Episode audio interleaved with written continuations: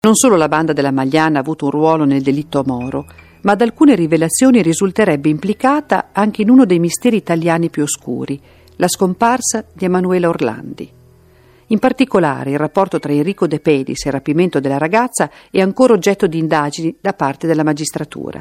Nel 2007, un componente della banda, Antonio Mancini, decide di collaborare con la giustizia e confessa: la ragazza era roba nostra l'aveva presa uno dei nostri.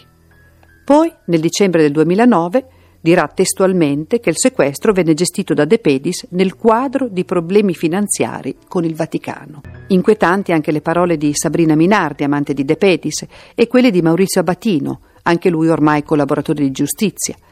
Renatino, secondo loro, avrebbe eseguito materialmente il sequestro per ordine del Monsignor Marsincus, all'epoca a capo dello IOR. E non solo, secondo la Minardi, Emanuele Orlandi sarebbe stata giustiziata circa 6-7 mesi dopo il rapimento e il suo cadavere occultato in una betoniera nei pressi di Torvaianica, sul litorale romano. La vicenda è ancora da ricostruire sull'attendibilità di queste confessioni gli inquirenti nutrono diversi sospetti.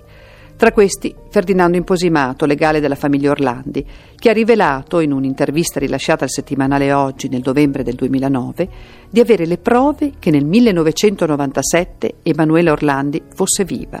Prove documentali e testimoniali, ha affermato l'ex giudice, che devono rimanere coperte.